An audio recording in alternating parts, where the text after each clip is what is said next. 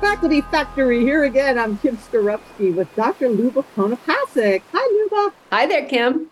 All right, Dr. Konopasek. Guess how she got here?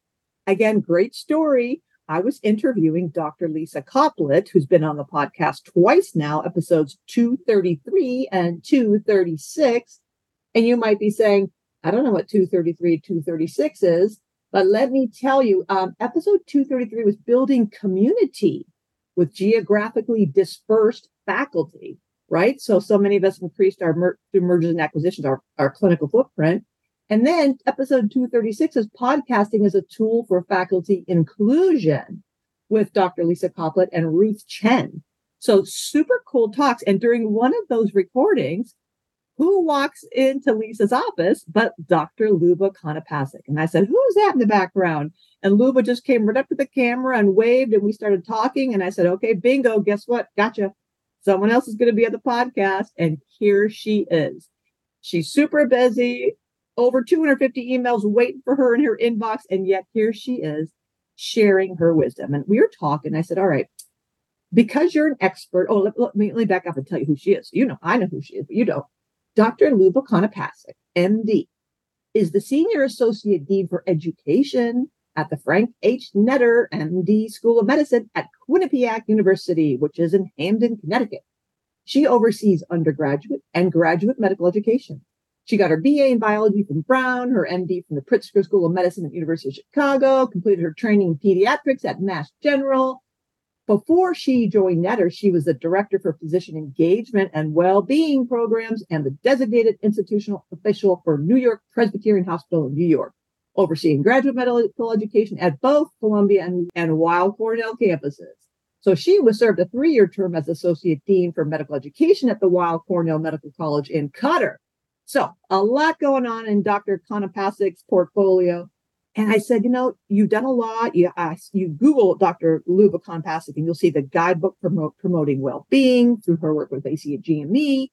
And then I said, you know, we, we well-being is always important. It's a thread we want to pull through everything. I said, and you're such a great teacher and have all these teaching and education chops. And she said, well, guess what? What about how teaching can contribute to well-being or how does that work well together? And I thought, winner, winner, chicken dinner, bingo, she hit it.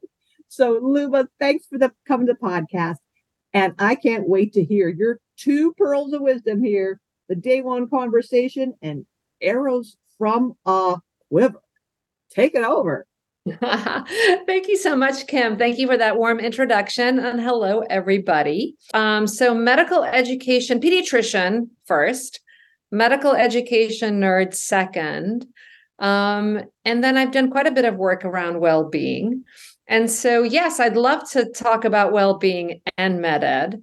Um, as I'm sure, I imagine I'm talking to lots of educational leaders who spend a lot of time in influence management, trying to convince faculty to teach. Um, and some folks come to that with vigor and enthusiasm. Uh, for some folks, it's a slightly heavier lift. Um, I will say that I have tremendous compassion. I think that every single year, um, as we think about clinical teaching and the pressures of clinical practice, um, it gets a little harder to find the time. And I think sometimes I've even heard people talk about the fact that you want to be protected from teaching, right? Like that oh. to me is horrifying. That's like a fall off my chair. Um, very unhappy moment when I hear that. And I, guess my pitch is that um, where I sit at the Frank H. Netter MD School of Medicine at Quinnipiac University, um, one of the cool things is that we are a community based medical school. We've been um, going, this is, we just celebrated our 10 year anniversary. And um, we're in a relatively academically naive learning environment. And the folks who come to teach with us really want to. And so one of the things that I've learned here is really about how how teaching can actually contribute to your well-being. And, and of course, I, I saw that in my work at Columbia and Cornell too. Um, but it's it's a little bit different here because it, it isn't necessarily what my faculty came on board to do initially. And I, I, will also say that that was the case when I was in Qatar. Um, and we were bringing Hamad Medical Corporation in to be our first teaching hospital. Um, again, the folks that had come to practice at Hamad weren't necessarily planning to be um, engaging in residency training or teaching medical st- students. And I think that discovery of how can you teach in a way that actually promotes well-being? Um, how can it bring joy to your to your work um, is is important. And I'm mindful that you know again as we think about time time time time time and everyone is you know off you know everyone your world around the world people say you know i'd love to do it but my goodness i don't have time so i have two tips that i think are useful as we think about efficient and effective teaching that will bring you joy um, and it will bring joy to your medical students also. That is really that is really critical, right? And this is really about reciprocal gain, right? So you're teaching them, they're happy, you're happy. That's kind of the the hope there. So the first thing I want to talk about is so easy. It's the day one conversation. Um, and it's something that we can so easily overlook and it can you know like less than 5 minutes and it will make all the difference to a learner. So the day one conversation is actually my first ever faculty development workshop that i had at the council on medical student education and pediatrics COMSEP uh, pediatricians in the room pediatric educators huge shout out to COMSEP it's the pediatric clerkship professional home, if you will. So uh, back in 1997, first ever. I didn't even know that there were faculty development workshops, to tell you the truth. Um, and I remember there was a woman, and I don't actually think she was an MD. I think she was, um, you know, a real doctor, a PhD. Um, and um, she gave us these very simple, simple rules. And I want to share them with you because you can share these easily with your faculty and again it makes all the difference to the learner. So it's the it's a it's a sort of a structured introduction. Just sitting with the learner and introducing yourself um, making sure you know who the the learner is. And part of that also is just asking them having that spirit of interest in the learner. What have they done so far? Just getting a sense of who they are. Um, what might they be interested in? And of course, if it's a clerkship, generally people might tell you that they're interested in whatever your area of expertise is or your specialty. That's fine. Um, but I still think that that that um, that question of what is it that that you've done so far, what have you been interested in, is really important. Um, and again, it just takes a few minutes and it demonstrates your commitment to them and to their learning. And I'm sure, I mean, I know I personally have overlooked this vital step when you're in the midst of a busy situation, either in the outpatient or inpatient setting. Setting. Um, the next thing that's really useful is just identifying the basic ground rules of engagement with you in the learning and, and then in the clinical space. And I think one of the things, especially with learners transitioning from year one and two of medical school into more clinically focused learning, is knowing their their place, how to engage in learning in the clinical space and how to engage with you. So even letting them know when are they going to see you? How does your day generally go? And that's awesome because in a few minutes, you can both sort of decrease a whole bunch of uncertainty for them. But the other thing you're doing at the same time is you're actually teaching them about your specialty, right? Because one of the things they're doing is they're learning in your specialty and they're making really important career decisions. So that is good. So again, so number one, introductions. Number two, some ground rules. So kind of what's your schedule? What's your expectation for their responsibilities? And I think that sometimes kind of goes without saying. We think that they they must know what their responsibilities would be, but actually that's not the case. So just the you know giving them a sense for the pace of things and what you might expect for of them um, and how you're going to supervise them that's right critical for patient safety um, uh, is is really um, uh, important. And then the other thing that I find really helpful, I always do this with when I teach this to the residents. Um, if it is quiet and it feels like nothing is going on, where should you be so that I can find you when something is going on? And again, it's just a simple, small thing. You're giving them permission and to to to to be you know to be uh, studying for instance if there's not too much going on um, and at the same time you you know you, you're decreasing quite a bit of uncertainty for them because there's always that tension right? Like let's be clear when you start on a clinical clerkship especially in year three especially now in um, in the us sort of our big differentiating exam, the step one um, has gone past fail. And now everyone is very, very worried about doing super, super well in year three, which frankly, I think of year three as critically important in the professional identity formation for a student and they're not acquiring their knowledge and skills. And part of that is engaging with patients, and part of that also is, of course, um, reading and and learning. Um, so we talked about introductions, we talked about ground rules.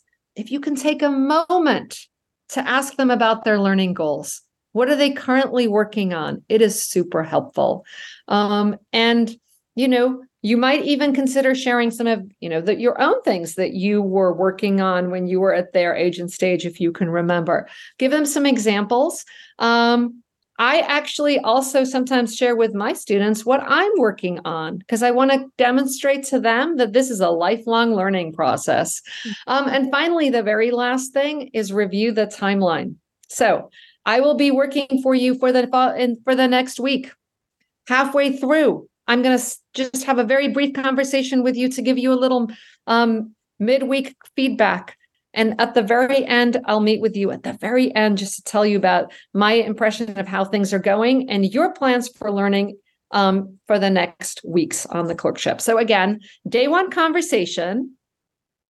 Really, I don't know, Kim, I don't know how much time I just spent on explaining that, but how many how many minutes do you think that was?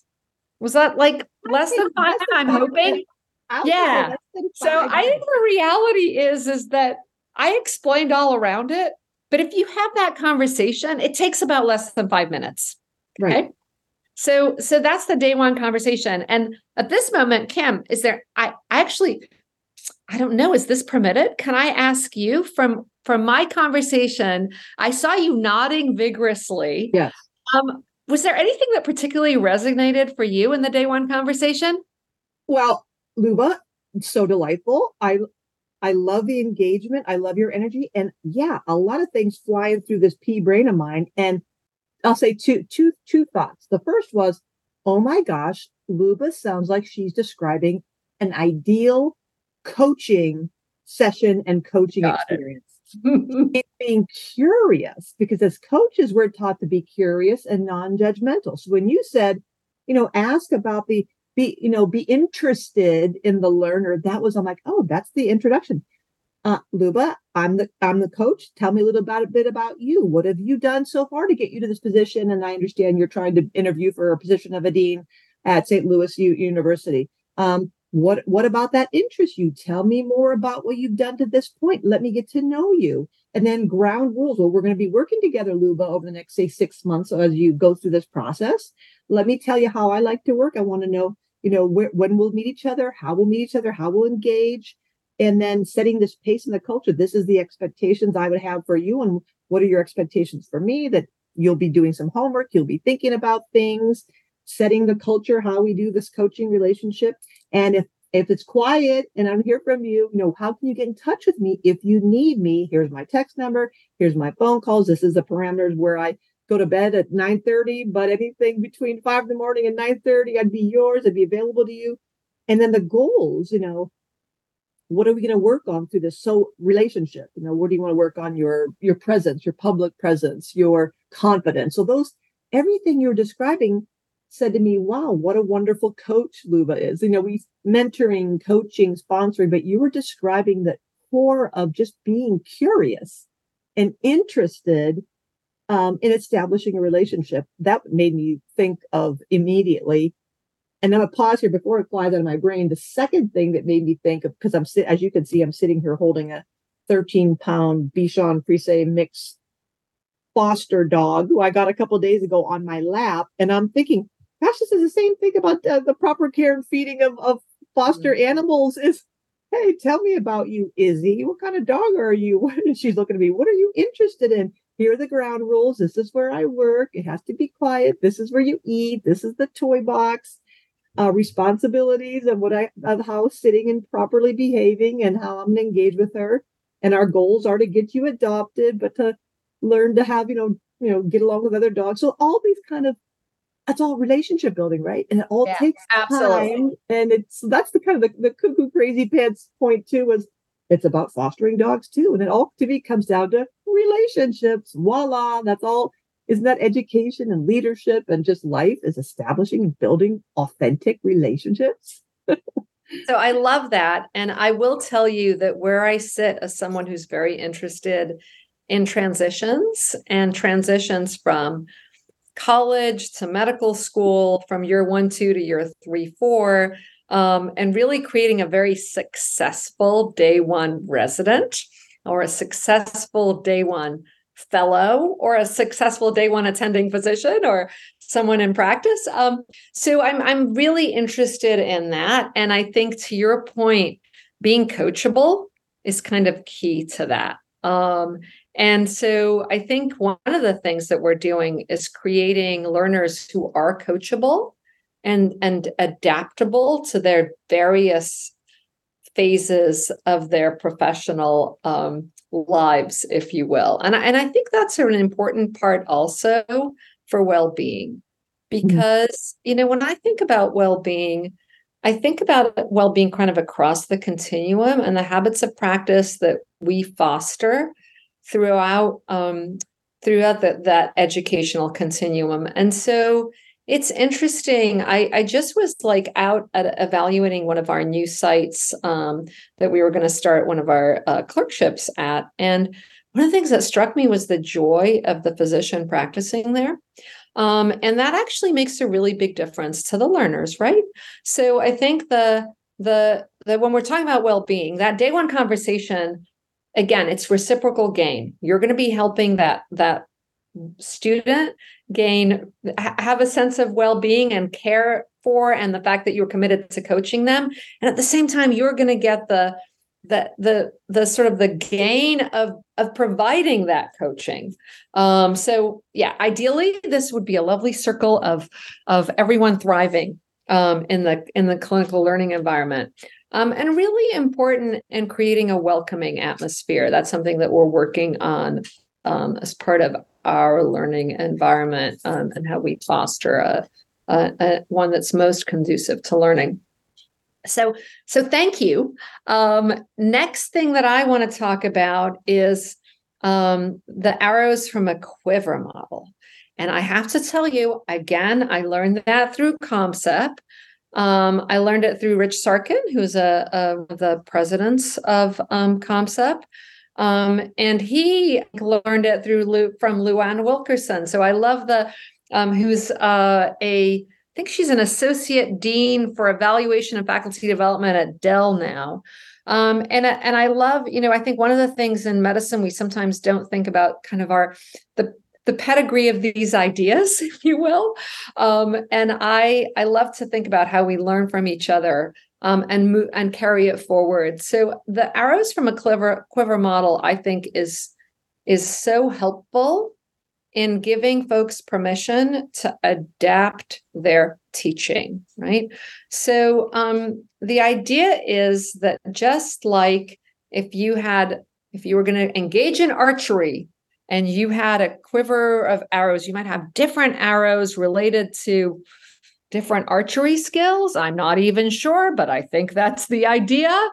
Um, I personally, no matter what arrow I have, it's likely not going to hit the target, but that's okay.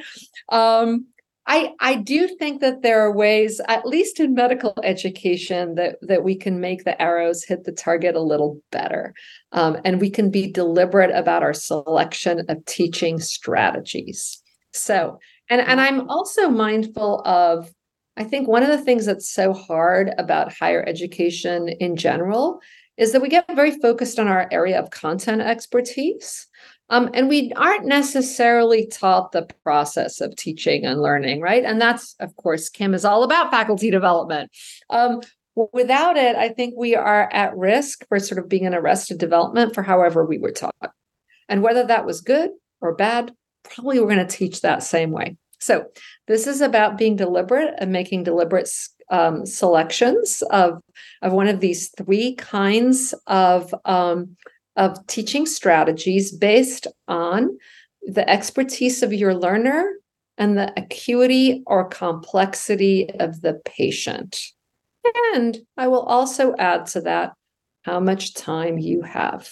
Hmm. Okay. Okay. So, um, so there's sort of three ideas based on um, how much t- how much time you have and and also again that that um, complexity of the patient and the expertise of your learner. So the first thing to do and this is so simple at the door find out actually what the expertise of your learner is. So have you ever seen a patient like this before is a great question. Hmm. it's a great doorway question as you're figuring that out um, but once you've sort of established that, let me just go through these three um, kinds of ways that you might consider teaching. So, the one where you have a complex patient, very little time, and um, maybe a very novice um, student or learner, is you want to bring them along with you. And I want to tell you that um, in the US, the idea of being an observer as a clinical learner kind of, I already see, if you guys could see Kim, she's like shaking her head. She's looking unhappy. Um, and I will say that there are other parts of the world where there's a lot of observation that's part of um, clinical teaching. So, my pitch there is there's something called activated observation. Um, and in activated observation, at that doorway, you actually take a moment again to find out have you ever seen a patient like this before? And then think about a high yield observation that they can make with you in the room. I'll just share one of my own experiences. So I was deeply committed to teaching my learners communication skills. And so I would always want to bring my my residents in and resident clinic when I was you know my perception being especially brilliant and navigating a very complex communication skill. And sometimes I would look over at the resident and the resident would literally be looking out the window at York Avenue, you know, Cornell, the east side, there's lots of things to look at outside.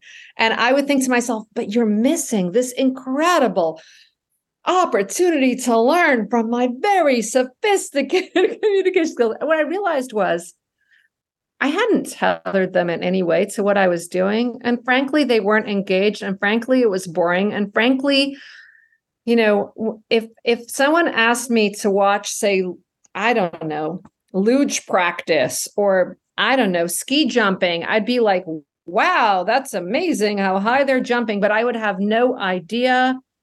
I'd have nothing to really hold on to mm-hmm. to figure out how to do any of that myself. Mm-hmm. So, in activated observation, you actually identify the thing that you would like the student to observe, not the whole thing, but the key thing based on their learning edge, if you will.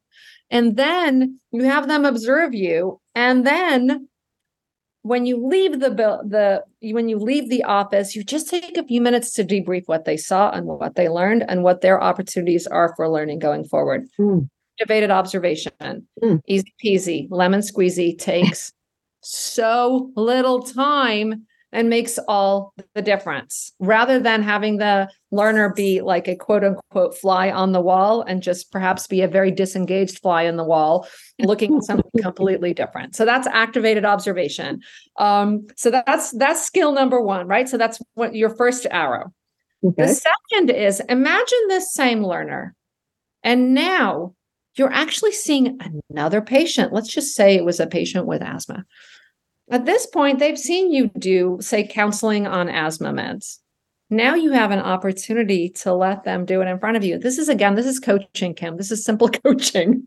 Um, and then this is more like performance based coaching. Um, so the next sort of arrow from the quiver that you might select is one where they're with you, but you give them some small part of the um, encounter to do themselves for you to watch and provide feedback on when you leave the room, right? So that's your your second. So that's direct observation with feedback, right? So when a learner knows a little bit more, but you don't want them to be necessarily doing everything on their own. And the third, of course, and this is the model that we're so used to in clinical education in the US, is when students go and do um, and really evaluate the the um, learners go and evaluate the patient on their own, and then come back to do a um, to present to you. Um, and so there, um, in the presentation, um, my pitch there, there are all different ways to do a, a presentation. I'm sure you guys have done the one minute preceptor.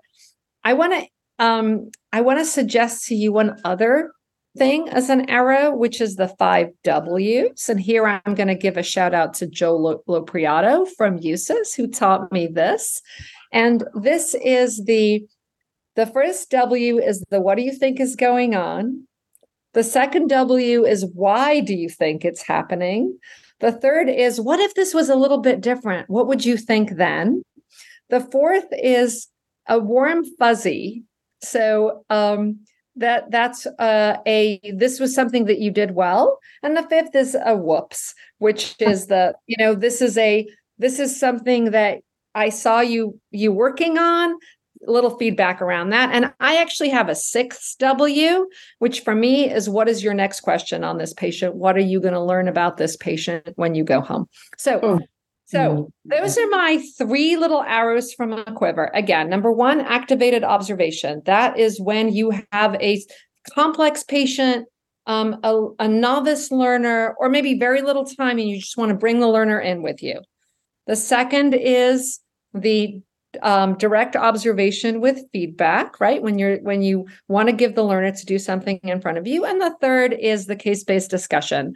Uh, the case-based discussion where um, you have a more expert learner um, perhaps a, a, patient that is less complex where they're able to go do um, uh, the history and physical on their own and then need to present to you and of course you're going to be supervising them and you're going to be back in the room with them so perhaps there's an observe there's an opportunity to go back and choose another arrow and either do an activated observation or a direct observation with feedback. So those are my my two tips: the day one conversation and arrows from a quiver, um, combined with a little bit of five Ws. And the sixth of it, I like your sixth. What's next? I can tell you are a phenomenal teacher because I love the way you start off saying, This is what we're going to talk about, these two things. Then you told us what you're going to talk about. And then in both instances, you went back and summarized. So I can already tell you are phenomenal and your learners must just adore working with you. Well, thank you, Kim. I love it. Um, I was curious as you were talking about the the quivers it's I imagine it's not linear. I'm trying to put myself in the shoes of someone who is maybe not doesn't have the confidence. So maybe you're doing the direct observation.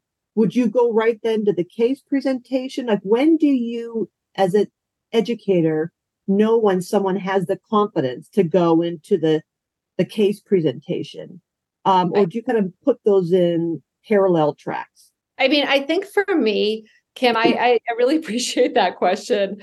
Um, and I I don't know I have a if I have a one size fits all answer. Um, I think some of it is is again understanding who your learner is. I will tell you that certainly in the US system, we're we're very focused on getting out of that observership model as quickly as possible, right? And part of that also is in our system, you need to be able to do something so that we can actually evaluate you, right? So if you're only doing activated observations, how are you actually going to be assessing what your learner can do? It's a good teaching system, it's a good teaching arrow but it, it would be you know I, I think what i could get from that arrow is is this person engaged with me? Are they you know are they coachable? But but but you're not actually going to be able to um, understand their ability to provide patient care. Mm-hmm. um, so i as quickly as possible i try to move our learners into more of the other two arrows so that they are actively engaged mm-hmm. themselves, of course, with appropriate supervision and you know the direct observation with feedback again if we can move to more of a coaching um, model um, I, I, think it's it's really important and mm-hmm. to your point of when are they ready well generally I, I you know another piece for me is making sure that they have the self efficacy to feel that they can that they can go in and do the work. I think you know that's such an important part. Again it's a well-being part right? So you you want to really make sure that you are respecting their knowledge and they're not you know the degree of being a novice also. Um so i i think you know as soon as you can engage them in a safe way in patient care um safe for them intellectually and also safe for the patient um, in terms of, of quality and patient safety. Um, that is good. And, you know, I also tell them it may feel a little bit uncomfortable. That's okay. We all feel that way. And even now, I feel uncomfortable sometimes. That's okay. Um, and I'm there. I have your back. I'm there to support you. And that that is what is so beautiful about your approach because that day one conversation I think right. that's where you are getting to know the learner, know what her or his goals are, knowing her strengths, what she or he is interested in authentically. So when that is what I think is so is so important and just um, fundamental to the quiver concept that you will have you as a educator will have greater confidence picking the right quiver because you've taken the pausing moment to say, okay, wait a minute, this is Kim. That's right. She said she was very familiar with asthma. She was, she has asthma. She has family members with asthma. So right. with this, we can go right to the case presentation, grow her confidence. She was not as familiar with the pediatric uh, leukemia case, and she's a little bit, you know, uneasy, doesn't have confidence there. We're going to grow her expertise there. So I think what I love about your approach is that authentic interest and curiosity of the learner so that you together you have a positive experience with the learner and they have that sense of safety the well-being of knowing that dr lyuba's got me. She knows and she purposely picked that situation for me because she is i see where she's going and she knows that my goal is to gain more confidence in. So she walked back the other child um, to give me that grow my confidence so i think that that trust and that um, the reciprocity of the reciprocal gain, as you talked about earlier, Lyuba, um, would helps has to be on both ends. You feel good because you see the growth and development and confidence in the learner. The learners feel safe with you and vulnerable. And so that's what I love is the preceding the import of that day one conversation that it's not, it will never be time wasted ever right. when we take a moment, take a beat, as busy as we are, to look at another human being and you used an, a, a, lovely word, compassion, that a, another Farzana Koch uh, was on the podcast recently. She talked about physicians as compassionate human beings. And you said the same word, compassion. So that's the word of the day for me is compassion. So I love the marrying of both of those concepts. You're, you're so good. Well, I, I really appreciate it, Kim. And I think, um, you know, one of the things that I also appreciated was how you took the example to our own professional development, right? And you took it into the how we would coach someone um, as a in terms of faculty development. And and the reality is that all of these things apply to all of us right? We're constantly learning. We're constantly on our learning edge. We're managing uncertainty. Um, and and i think it's it's you know and and i hope we're engaging in self-compassion when we don't mm. get it quite right mm, right? Mm, that's the other part of all of this Oh my gosh. And you know what is so fundamental to again back to education, it just kind of when you told the story up front when someone says, Oh, I need to buy out of my teaching load this semester, if I can only get get offload that you kind of get the little dagger in the heart because we're in academia for gosh sake, academia. That is the it's the root of the word somewhere in there is education. We're teachers. Yeah. So, and and I, go ahead. Well, what I was going to say though, I mean, again, my most of my career uh, influence management getting people to do things for our students for me for nothing um, except for you know and we talk about you know is it for your heart? Is it to make you happy? Is it for a little bit of money? Is it for your future professional um, you know advancement if you will i'm very mindful that nowadays when i have faculty who are doing all their charting at night and it's pajama time it's this is really tough. So I have a lot of compassion for that, right? Like I, I think Kim and you and I are probably roughly the same age. Like things weren't different back in the day in terms of of time that you would have and discretionary effort. Um, and so that's why I think that being more deliberate and maybe teaching a little differently than we were taught, mm-hmm. um, and also feeling that part of our responsibility is our own well-being and the well-being of others right? And the how we teach like there's no amount of yoga or apple picking that's going to compensate for a less than optimal learning environment right? So um i think it's all like really tied less than optimal learning environment. To me yes mm-hmm. less than optimal human environment. These yeah. fundamental concepts of the curiosity and relationship building apply yep. to staff growing and developing. Our staff our team members yep. our children our colleagues the whole thing of getting to know one on a one day day one conversation. And to me again the metaphor goes beyond that is let's make sure we're taking time to know each other to, with our colleagues yep. in the lab in the clinic in the examination room, yep. taking time, and then stage two, figuring out what is some if someone is on your team, a staff person, you know, what is her expertise? H- having her own part of the project of running the event, um, having her, you know, debrief the event. Yep. All these right, right. can be applied in so many different areas of life, but it's just so fundamental. So thanks for reminding us of both of these and sharing. I love the whys, the what, the why, the what's different, the warm and fuzzy, and the whoopsie. I love the whoopsie. And most importantly, Lyuba, yours. What is next? The next goal. Let's always be working. We're in this together. Let's build. I love it. Well, Dr. Lyuba you have been phenomenal, as I totally suspected. And I am so appreciative. There's no such thing as coincidence. When you poked your head in that office and you sat down and I saw that face, I knew it. I knew you were going to be here. And I'm so grateful to you, as is, I'm sure, the international community listening to Faculty Factory podcast. I'm going to be quiet for real. Last word is Lyuba's. Oh my goodness. Just, I want to thank you for the space. Um, you know, having this conversation there's always an opportunity for learning. And i i think that sort of bringing it all together having you put it into the, into a slightly different context was really helpful to me. So thank you. Oh. um, really appreciate it.